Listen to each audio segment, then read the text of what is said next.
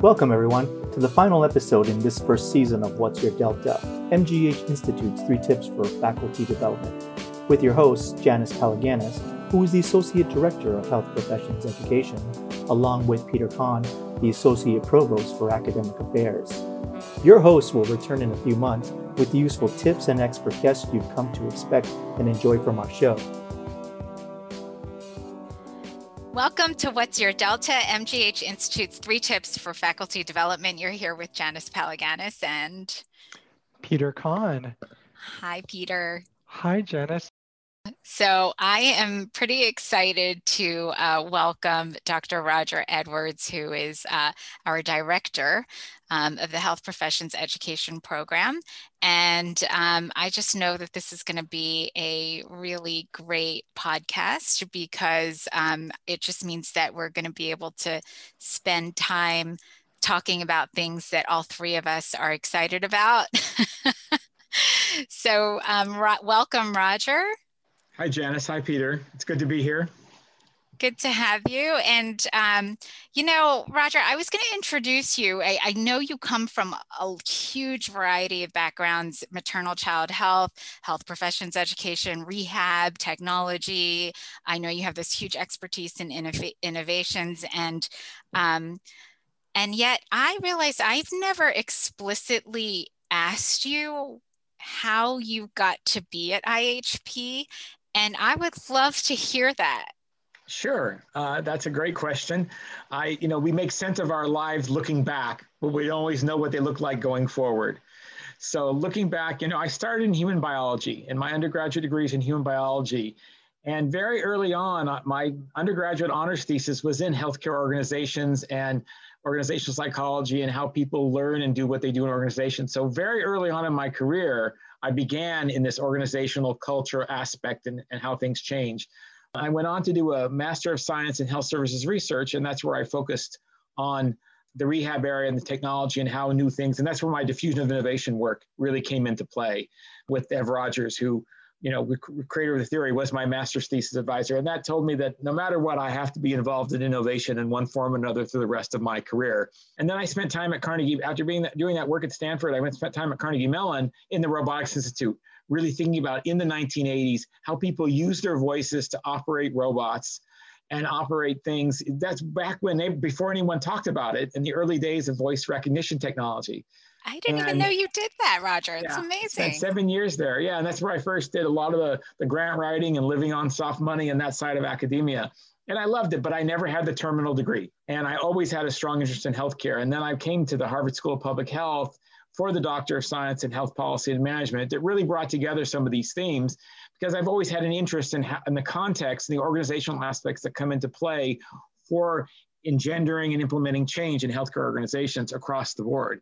And so my doctoral dissertation at Harvard was related to adherence to practice guidelines in the emergency department. So the quality improvement theme came through here and how those are adopted. And I was part of a large study that was going ongoing there. And, and from that, I've evolved different things related to maternal child health, as you've noted, um, alternative medicine at one time with, with, the, with Israel back in the 90s, and also work in, terms of education. I began my work with the School of Pharmacy and the MPH program at Northeastern, uh, and really looking at, and that's where I really got excited about faculty development and seeing how to improve faculty teaching other faculty. And that led to the work with the breastfeeding and and you know again working with clinicians and helping them be more effective as clinician educators and, and patient educators in their role and adherence to improving practice patterns. So the themes came together. So when it came time to an opportunity to help at mgh ihp there was an ad for someone to teach the research methods class. And i thought oh this is perfect. I'd done some online teaching before and i can bring together the themes of really dealing with the hard challenges doing research in a messy world of education and bring to bear this, this disparate background. And that's how I started health professions education at MGH IHP. And I loved it. So I started teaching one class and that evolved over time to expanded roles to where I am now. But it's not just one class. I mean, you bring your whole background and it makes sense that, you know, I feel like you've had, um, you know, experiences in all the different pools and and now you're kind of bringing it together in your position and what we're doing in the program and i you know i think this is important for health professions students because they're typically practitioners who suddenly realized their love, or maybe they knew they had a love for education. And what you're saying kind of reminds me of, I think it was Charlie Munger who, who talked about how everything you should do should lead to something. And even though you probably didn't predict you were going to be the director of the health professions education program, I feel like all of it leads into what you're doing now. And I think that's amazing. And it's just you know one thing that i feel like i've learned from you know hearing about your background and other people's background and i think it was the book rich dad poor dad i don't know if you're familiar with that book by um, kiyosaki and the one thing that I take away from it is he talks about how if you can figure out where you want to be in the future, which is not often the case for everyone, but those people who are interested in teaching, if they can figure out what position they want in teaching and then figure out what's missing or what their weakness is in those roles, and then f- work in a position that would strengthen that weakness. So, for example, if you want to be a physician and you don't realize or you realize you're not good with people then you take a job in sales for a couple years to just get that you know skill to get where you want to go and you kind of did it inadvertently. Well, actually, inadvertently and, and deliberately, back in the early 80s, I had to teach one of my responsibilities on that team, but the robotics at the VA Palo Alto Medical Center with the spinal cord injured was how do you teach a spinal cord injured person to use his or her voice to operate a, a, tabletop robot. And so I did a literature look of how you teach adults to learn in this special thing, a special skill. And I came across Malcolm Knowles' theory of andragogy back in, the, in, in from the early 80s. And I had to apply that and literally applied that theory of andragogy way before most people were even familiar with it. And it was driven by, again, the need there was a need to do something that hadn't been done before. What was I going to draw on to do that? And that was one of my responsibilities in that team early on related to that. So it, it is a kind of full circle, like you're saying.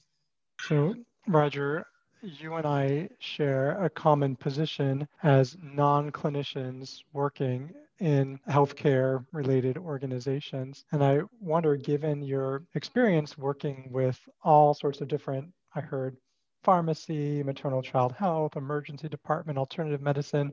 Have you developed internal set of stereotypes that you use to characterize different health professions and your affinity for working with them? Quite the opposite. I've decided there's all types in every profession. And mm. so the types transcend the professions. And I have found that um, you know, public health is a quintessential interprofessional field for me because it was was interprofessional before anything else was interprofessional. I identified that way because we always worked from the physician and the nurse and pharmacy and all the other different perspectives in public health, dietitians and so forth. So I have found that the secret is mutual respect, no matter what perspective you're coming from. So whether the and that respect can occur in any profession or be absent in any individual in any profession. You know, the presence and absence of it is there either way. So, no, I don't think I have stereotypes. I do think that or there are organizational cultures that matter. I do think an organizational culture will drive certain things of being openness or perception of scarcity or tolerance for mistakes and things like that. But that's not profession based. That's a different, that's a healthcare organization cultural variable. Mm. Well, now I want to go down that path. So, what are the drivers of organizational culture that shape people's behavior? I think uh, historical source of, is, a, is a factor. Where did it come from? And the legacy aspects of that. When you think of organizations merging, you know, there was a culture at the Brigham and there was a culture at the General before they came together in the 90s and became partners and how did that get play out? I mean, that's a local example, but I think that the U.S. some legacy aspects. I also think leadership will drive it. Leadership matters in terms of culture and what's expected. I do think there's a, lot of evidence out there that how you handle mistakes and is it a culture of permission? Is it a culture of forgiveness? Is it a culture that enables innovation or stifles innovation? And innovation can, can sometimes be helpful, can be not helpful. And also, there's a maturity stage. When you're very starting out, you need certain skills, but as the organization matures, you need more processes and standard operating procedures to get the consistency and the fairness that you need across the board. So, you know, different aspects are appropriate at different stages of an organization's growth or, or stage of evolution or where they ever want to be. And so that affects whether, whether it's a, a culture that's effective or not. And it goes back to shared values, but differences and how those values get manifested to accomplish a common goal. And what sort of the culture that you seek to create within the health professions education program? I really want us to be, we're all different. We all have different styles. We all bring different things to the table. Let's us figure out how to make this symphony, uh, you know, sound beautiful as we do that together. And that's really the what I want to make sure. And there's an openness. People make mistakes. I make mistakes. Others make mistakes. That's not the issue. It's what you do about the mistakes going forward that really matters. And so I want to make sure the culture is like, okay, we try things. We tell our students, we're trying this new session. It may or may not work as effective. Give us feedback and we'll improve. So I think there's a culture of continuous quality improvement. I'm a strong believer in the CQI mindset of, okay, keep working on it, keep working to the goal, but you don't you can't work in isolation. You can't just not try things because nothing happens if you don't try. I can attest to that. I think Roger, the thing that I admire the most about you is your ability to find people's strengths in a team and you just kind of know you gather everyone's visions and then you shape it into a bigger vision and then you you just know where to place the gears so that the visions happen and i think that that's just been amazing the way that i mean you are you purposely select certain people and and first and you have this ability of knowing what people's strengths are and then motivating us because uh, I'll give you a good example. So, you know, you asked me to do the marketing plan. You're like, you should do it. So I, then I wrote it up and then you were like, let's go with this plan. And I have to personally tell you, like, uh, that was something that I did a decade ago. Like, I just don't, it's not a current passion of mine, marketing plans, and it's not where I, you know, would choose to spend my time. But then you believed in it and you asked me to do it. And then we saw how successful it is. And then it became like just motivating in itself. Like you did this no- initial spark and then it just became motivating. And you had this ability to find that strength and just motivate me, at least, to just do it, even though I wouldn't have guessed I would have, you know? yeah, uh, it's thank you. Thank you. It's teamwork. It's really listening. And, and sometimes the talents are hidden. In this case, it's not as hidden. It's more, uh, it's, it's pretty apparent that you'd be strong in that area, but it's a skill that you had that was more latent in, from your recent work. Yeah. And I think you note that from certain people. Like, you know, BA is not naturally a qualitative. Uh, so, BA White's one of our faculty, and she's, you know, she teaches our qualitative course along with Claudia Rosu. And BA is, you know, most of her research has been quantitative and, and just dipping in qualitative. She just has a qualitative nature about her. And you just picked up on that. And she's this amazing teacher in qualitative research now. So, um, that's another example. And so, what do you worry about most in maintaining that culture during a time of uncertainty and change that COVID has presented? You walk right into it, Peter. You just go in and say, okay, we're going to try this. We're going to, okay, COVID has created an unusual set of circumstances that have asked us to step forward and be resilient and if and try something if it doesn't work okay abandon it try something else so i think what i'm afraid of is not trying so I believe you have to get out there and try and put forward the effort. And then, you know, if you, you can't ever improve. So I think that the biggest fear I have is just not getting out there and trying. So I think that how to say this in, in a different way, the it's important for us to be self-aware enough to say, okay, this is what I know how to do. This is what I need help doing, asking for help and working as a team. And that's what we've tried to do with this team. And that's where, you know, there are things that, that Janice is really good at, but I partner her with this other faculty member or this other staff member, and together they're even better than the sum of the individual parts to accomplish that. And, and I do think that the IHP is particularly strong in its collaborative culture, unlike some of the other academic institutions that maybe one you know is, is more accustomed to seeing. There are other innovative places, but I think one of the strengths of the IHP is there is a much more collaborative culture than I've seen anywhere. And that is really an enriching place and it stimulates the possibilities. And I, and I think that then has become synergistic and so forth. So I guess I would fear being in a too entrenched place where I could not be a little bit creative and venture forth too. I agree. And I think it's, you know, we just talked about organizational culture and what an organization can do for innovations. And I have never worked in such a place that was as flexible and that had like the ceiling is there is no ceiling on innovations. I mean you know it's there there are certain there are walls that we have to follow but but it's like the flexibility and the culture just i think made it easy for us to flex fairly quickly and be agile about it. There, there weren't like there wasn't red tape and you know all sorts of things that tend to slow people down.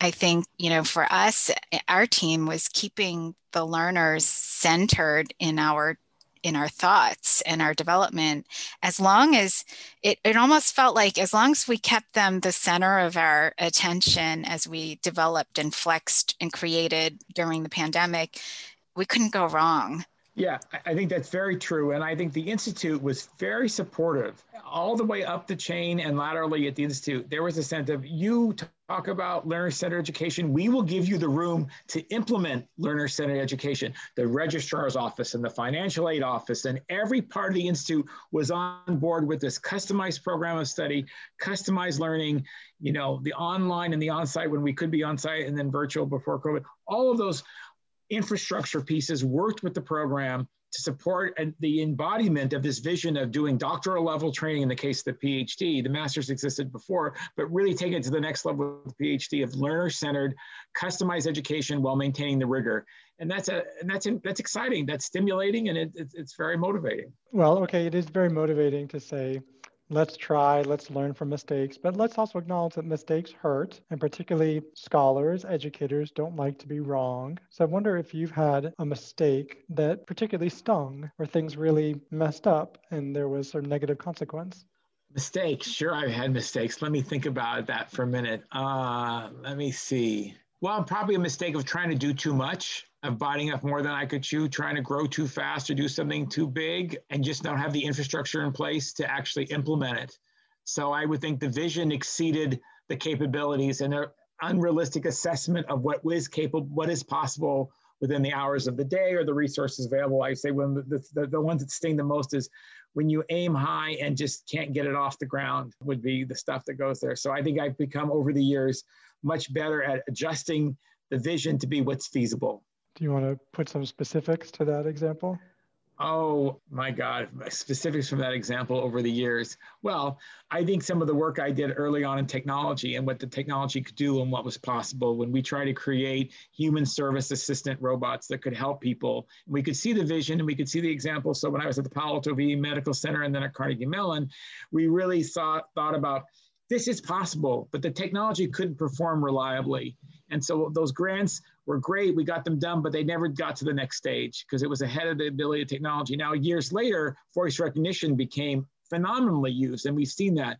So I think that the hardest part was to leave that work aside and say, I invested nine, seven, eight, nine years of my life in this domain and it just is not ready. It can't go there. And that was very difficult to then say, I have to restart you know, a career path mm. in light of the fact that this just isn't going to work after that many years of investment. I wonder, did you find quite unexpectedly when you moved on to a different project that some of those insights from the voice recognition project became useful for you in a totally different oh, field. absolutely. And what it taught me was how to better gauge the maturity of a technology when you go to apply it and what variables come into play. Uh, even if you take something now like the virtual reality technology applied to education, what's realistic. You know, I worked on a computer agent project at, at Northeastern where we were using a, an avatar basically to help with mother maternal education in related to breastfeeding and what parts of that project could work or not. And I that project was much easier to work on because of the prior work on the robotics in terms of this is what's realistic, this is what's feasible. And I think that comes to bear now when we think about how to deal with technology. I mean, we all had some challenges related to how to use technology effectively during COVID in terms of remote interactions. And, and, and yet different things work in different ways at different times. So I think I, I learned about when to apply and when to have, you know, to think about, okay, what is, what are the other constraints that come into play? So I think I had a much better understanding. The other insight I took from it is you have to be realistic about constraints and factor those in. And that doesn't mean that to know, it means, okay, these are the constraints. You know, the reference was made to walls and ceilings. Yeah, you still have to be respectful of the walls. And sometimes you can you can break a hole in the walls, but you still have to fact the fact that they're there and there are guidelines to follow. and you have you know you have certain structure that can be supportive of advancement. And you can't just tear down everything. You have to really work within certain structures to be effective is one of the lessons i learned. Certainly in simulation i feel like everyone gets so ex- like novice users get so excited about the simulators and forget about their true objectives and when you when you really think about what the purpose and meaning is sometimes it's not sometimes it's like a test trainer versus uh, you know, a high technology mannequin or, or something like that. Hmm. I do like that metaphor because I feel, particularly yeah. on this example of technology and education, some of the musings get very fanciful.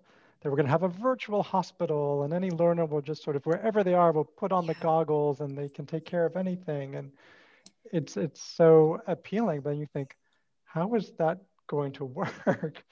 Are we getting ahead of ourselves? Well, the, the low fidelity versus high fidelity applications. What applications really require high fidelity versus then cognitive overload from that high fidelity versus what's really useful? What are we trying to teach? So matching the technology to the need is also, you know, we saw that a lot over the years in different projects. So what's next when we emerge from pandemic, which I'm assuming we we will, or does this set us up to does this loosen some of the foundations that allow us to break through some of the walls that were constraining us before?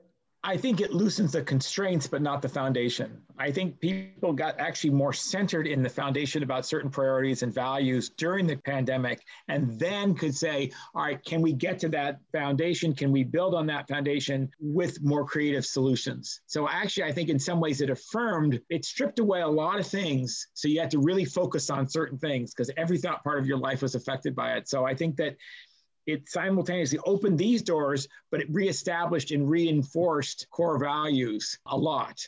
And so I think it's the ideally, if you, if I'm going to be an optimist here, I'll say it enabled more pathways to achieve some really core values that sometimes can get lost with all the excitement and the noise and all the other things. So, what will it look like? I think the Health Professions Education Program is a clear example of very before all of this of a very forward thinking, as you said, customized, flexible structure. What's next? Where else can we go uh, with this type of post professional learning? I, I think we it's it's a recognition that people are living their lives and their education is a piece of their lives. That's one part. It fits into a portfolio of activities in their lives. I think the model of being able to stop and do a degree is just not as realistic in the modern era as it was 20, 30, 40 years ago, pick your decade. And, and I'm not sure it's even ideal, you know, if it ever was ideal, but let's pretend it was, it's no longer that way because the world is different now. We have access to information differently. Resources are different. We can learn in different ways. We don't have to memorize as many things as we used to because we have it at our fingertips. So how does that change what we focus on. How do we deal with adaptive expertise versus procedural expertise? So I think it's incumbent upon any program to establish this is what we are, this is who we are, and whether we're a good fit or not. And so where does it go? It goes like, if you want this, we are a good fit. If you want something else, then this is a better fit for you. I feel like the pandemic has strengthened what we already offer. Because our program is mainly online, we're learning what works and what doesn't work and how to how to still create high touch environments online and and in the process the students are experiencing what they're going to need to use to teach you know the methods that they're going to have to use during during the pandemic. And then roger you've shared with me the quote that i just i just live by now which is the pandemic reveals all the weaknesses that wouldn't have existed in the next 10 years. And and i think you know what we're seeing now in terms of problems with a clinical placements getting educators developed in their online teaching all of that is stuff that we need to start focusing on and will be focusing on and our you know our students are struggling with that too and it, the more we can work on that together and learn from what people are doing during the pandemic and figure out what are the best methods I definitely see that as a future direction. I think the other thing we learned is we saw that things can happen suddenly. You know, a COVID spike means the workload change of our students and they can't get assignments in. So how do we adjust for that? The flexibility, I think everyone learned a lot more flexibility. I think that will be, people will expect that going forward. I don't think you're going to be able to go back to certain things. And I think flexibility and multi-channel interactions are going to become the norm. And I think people just saw that it was possible and it became more expected. I just want to highlight, I don't know if this is an example of what you're saying or a contradiction, that we're talking about innovation, flexibility, multi-channel, and yet for the HPEd program, the big development in the last few years has been the creation of a PhD program, one of the most traditional, stodgy, conventional ways to sort of confer knowledge. So I wonder how, do you feel sort of constrained uh, by these academic conventions that we have to be giving out you know, fancy doctoral degrees, or do you see that as a vehicle for being creative within these traditional walls? The latter. I, I'm perfectly fine with a, a, traditional degree of a PhD that meets certain standards. That is a structure, a North Star that I'm very comfortable with. How we achieve that in this modern era and how we accomplish the rigor and how we accomplish the scholarship in light of these other variables is the creative part. But I do still believe there's a place for educational scholarship at the, at the terminal degree level that we're, that we're living toward. Now, whether I, you know, 100 years from now, I don't know, but I still believe there's a place for that. So for, you know, for the near future, I still think there's a place for that. Now, I think there's a broader array of places of how that can be manifested and applied. You know, there are a lot more avenues and circumstances that that can be applied in, yes, but I do think the concept is there. So I don't see it as a contradiction. I see it as a perfectly valid goal, but then how to accomplish it along the way. I don't believe in throwing everything out right now. No, Peter. I agree with you, Roger. I I feel like now is actually the perfect time to understand traditional structures and traditional research because we are going to, as a world, we need to start innovating because of all the different technology that's out there, all the different things we need to research, all of the different conditions that we have. You need to have the knowledge of traditional to figure out how to innovate and how to move with time. So I think more than anything now, we need more PhD researchers that understand that. But, and I think it's applied. I, I like to work in the applied area. There's a place for basic science research that has a 20 year horizon before it's applied. I'm just not, that's not my thing. I like applied research that's immediately relevant. So I recognize that society overall needs people who do that. That's just not where I like to spend my time. So you have to let people do what they like to do best and do that and respect the different roles for it. So our PhD is very applied in its focus. And that's to me a, very appropriate from a scholarship point of view. Others might say they want to do a different kind of a PhD and there's a place for that too. So it's just not a matter of it's and not or. Well, I'm, I'm starting to crystallize some three tips from the wide ranging conversation because one thing that Roger has, illustrated is that all of our past experiences can come to bear on our future projects, whether they're intended to or not, but you can draw the connection forward. And his array of uh, educational and, and, and work projects that have really given texture and nuance to the work in health professions education. So the, the first thing I heard that I'm going to take away, because it, it does contradict or it goes against my own reductionism, is that there are all types of people in every profession, but it's really the organizational culture they're embedded in that's going to drive their behavior. That that may, and I'll think about that when I next time categorize physical therapists as very algorithm driven, that maybe it's not the profession, maybe it's the organizations they've been placed in. Number two, I, I, like this concept of a culture of trying. How we're, we're I think we're all hesitant to to make mistakes or to admit failure, and the way you reframed it, Roger, is very helpful to say it's it's not if we make mistakes because we will. It's how you deal with it that matters because they become the next step in the cycle of continuous quality improvement because you learn from it and you apply it and you improve, and then you let everyone know this is an experiment. So I'm pre asking your feedback so that we can make sure it, it gets better. And then the, the third point that I heard coming out of this conversation was being re- realistic about constraints, to use your term, and you were talking about it in relation to technology. But then you really widened it to frame any type of innovation that we do like to get very creative and imaginative. And yet, the walls are not there just to keep us tied to the traditional. It's there to give us a certain structure that we can build on. And you have to understand those traditions, those four walls first before you can create a new new lattice work within that. So it's uh, appreciating the constraints, being realistic, and letting them not letting that prevent you from trying new things, but letting them support the new ideas you're trying to create. Thanks, Peter. Thanks, Roger. This has been so much fun. That was a great summary, Peter. That was a really that really pulled together a lot of themes from what we talked about. So I, that was great. Oh, it's all your words. Thank you for listening to our podcast, What's Your Delta? MGH Institute's three tips for faculty development. We look forward to bringing you a fresh new season of content and hope you will tune in to our podcast again soon. In the meantime, if you've missed any episodes, please visit our website for a listing of all our podcasts at the MGH Institute of Health Professions.